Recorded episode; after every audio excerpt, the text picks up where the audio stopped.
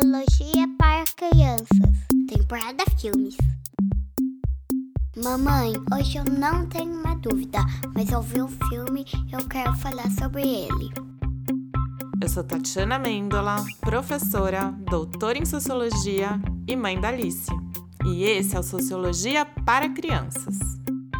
E a conversa de hoje é sobre... A Bailarina. Oi, hoje eu vou contar a história da bailarina.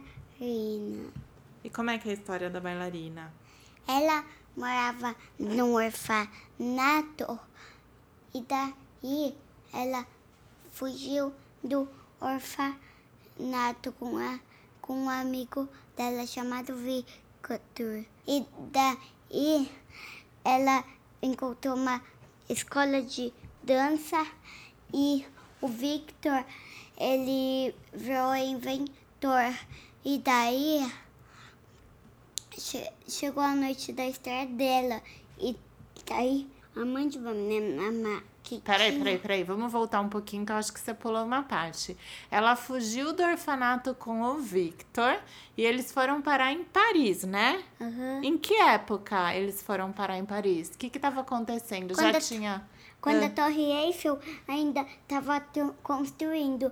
E daí ela encontrou uma academia de... dança. Aí ela conseguiu entrar numa escola de dança escondida. Ela não podia entrar lá, mas ela conseguiu entrar lá, até porque ela pegou uma carta de alguém que tinha aceitado alguém para fazer parte do grupo de balé e ela fingiu que ela era essa pessoa. E aí começou a fazer aula de balé. Só que ela tinha muita dificuldade de fazer aula de balé, não tinha? Uhum. Porque ela nunca tinha feito uma aula de balé antes. Ela, não... ela sabia amarrar sapatilha? Não. Nem sabia amarrar sapatilha. Ela sabia fazer coque direito? Uhum. Não, ela era meio desleixada, não era? Perto das uhum. outras meninas? É. Mas ela foi pras aulas e foi pras aulas e sempre ia pras aulas. E onde ela treinava? Onde ela fazia os exercícios de balé para treinar para a próxima aula? Não lembro o nome mais. É uma mulher da academia de música. Era a faxineira da academia que treinava ela, porque a faxineira da academia já tinha sido uma bailarina.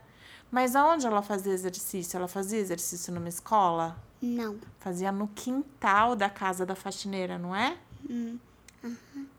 E a maior rival dela era essa menina má que você falou. Onde essa menina má fazia exercício?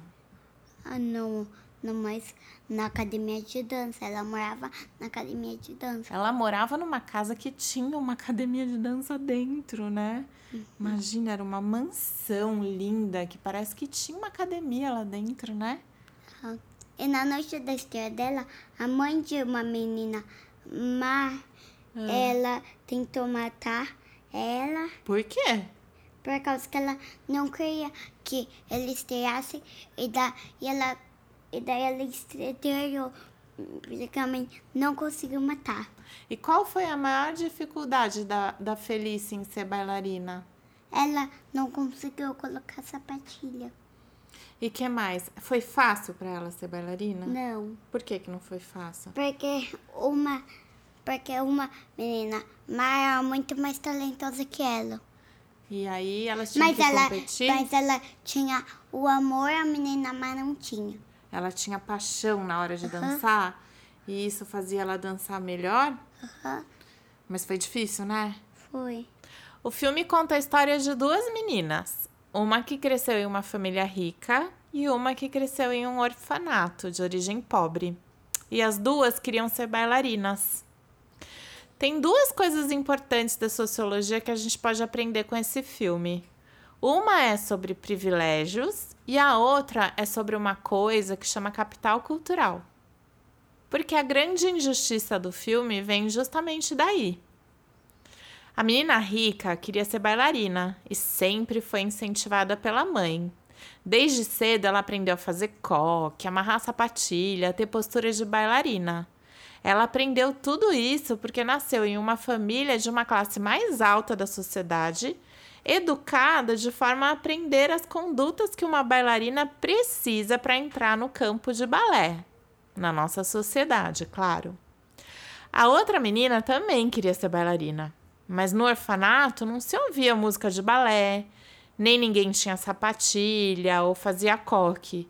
Lá as pessoas tinham que dançar escondidas, descalças, na laje. As duas tinham muita energia e treinavam muito para dançar. Mas era muito injusto que a Felícia, a menina que nasceu no orfanato, sofria muito preconceito quando ela começou as aulas de balé. E a outra não. Por quê? Porque ela não sabia as regras do mundo do balé e não teve os mesmos privilégios que a outra.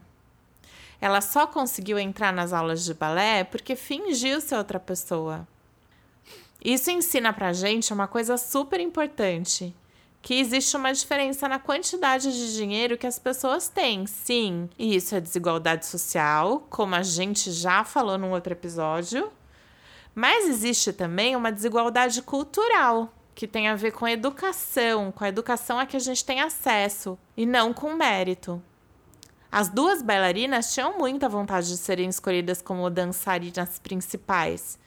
E as duas tinham mérito e eram boas dançarinas. Mas a rica tinha mais vantagem, não por mérito, mas pela condição social e cultural na qual ela nasceu, cheia de privilégios. O que, que então é ter privilégio?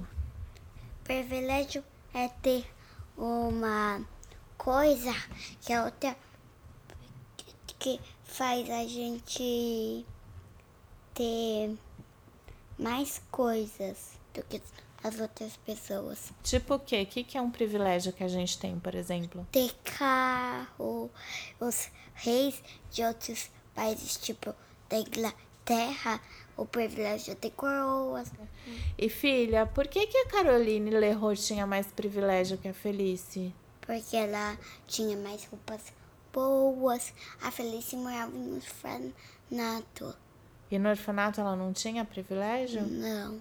Então, privilégio seria ter coisas que fazem a gente conseguir atingir os nossos objetivos com mais facilidade que as outras pessoas? É. E o filme tem um final super feliz. É muito legal quando a Felícia consegue ser escolhida para dançar junto com a bailarina famosa. Mas na vida real, as histórias não são bem assim. Normalmente, na verdade quase sempre, na vida real, são as pessoas que têm mais privilégio é que conseguem finais mais felizes. A gente assistiu aqui em casa o filme A Bailarina na Netflix. Mamãe, agora eu queria falar sobre outro filme. Filhinha, outro filme a gente vai ter que deixar para outro episódio. A gente queria agradecer muito a Cristiana Chagas, que escuta a gente no Spotify e segue a gente no Instagram e contou uma história muito bacana sobre privilégio pra gente. Esse episódio foi um pouco inspirado pela história que ela contou. Obrigada, Cristiana. É, a gente queria agradecer também, a Alice, na verdade, queria agradecer a filhinha da Raquel. A filhinha da Raquel escuta a gente no, no, no podcast e segue a gente no Instagram e convidou a Alice para o aniversário dela lá em Petrópolis, no Rio de Janeiro. E você, filha, o que, que você queria falar para a filhinha da Raquel? Você quer ir no bom aniversário? A gente queria agradecer a todos vocês que estão acompanhando a gente, mandando mensagens e seguindo o nosso Instagram, que é o arroba Sociologia para Crianças. Se você ainda não seguiu, vai lá. Até o próximo episódio. O Sociologia para Crianças é uma produção independente que foi idealizada pela Tatiana Amendola, com apoio da Alice Amendola, Taísa Amendola e foi produzida e editada pelo Felipe Ritis. Arte final por Kate Bernardi.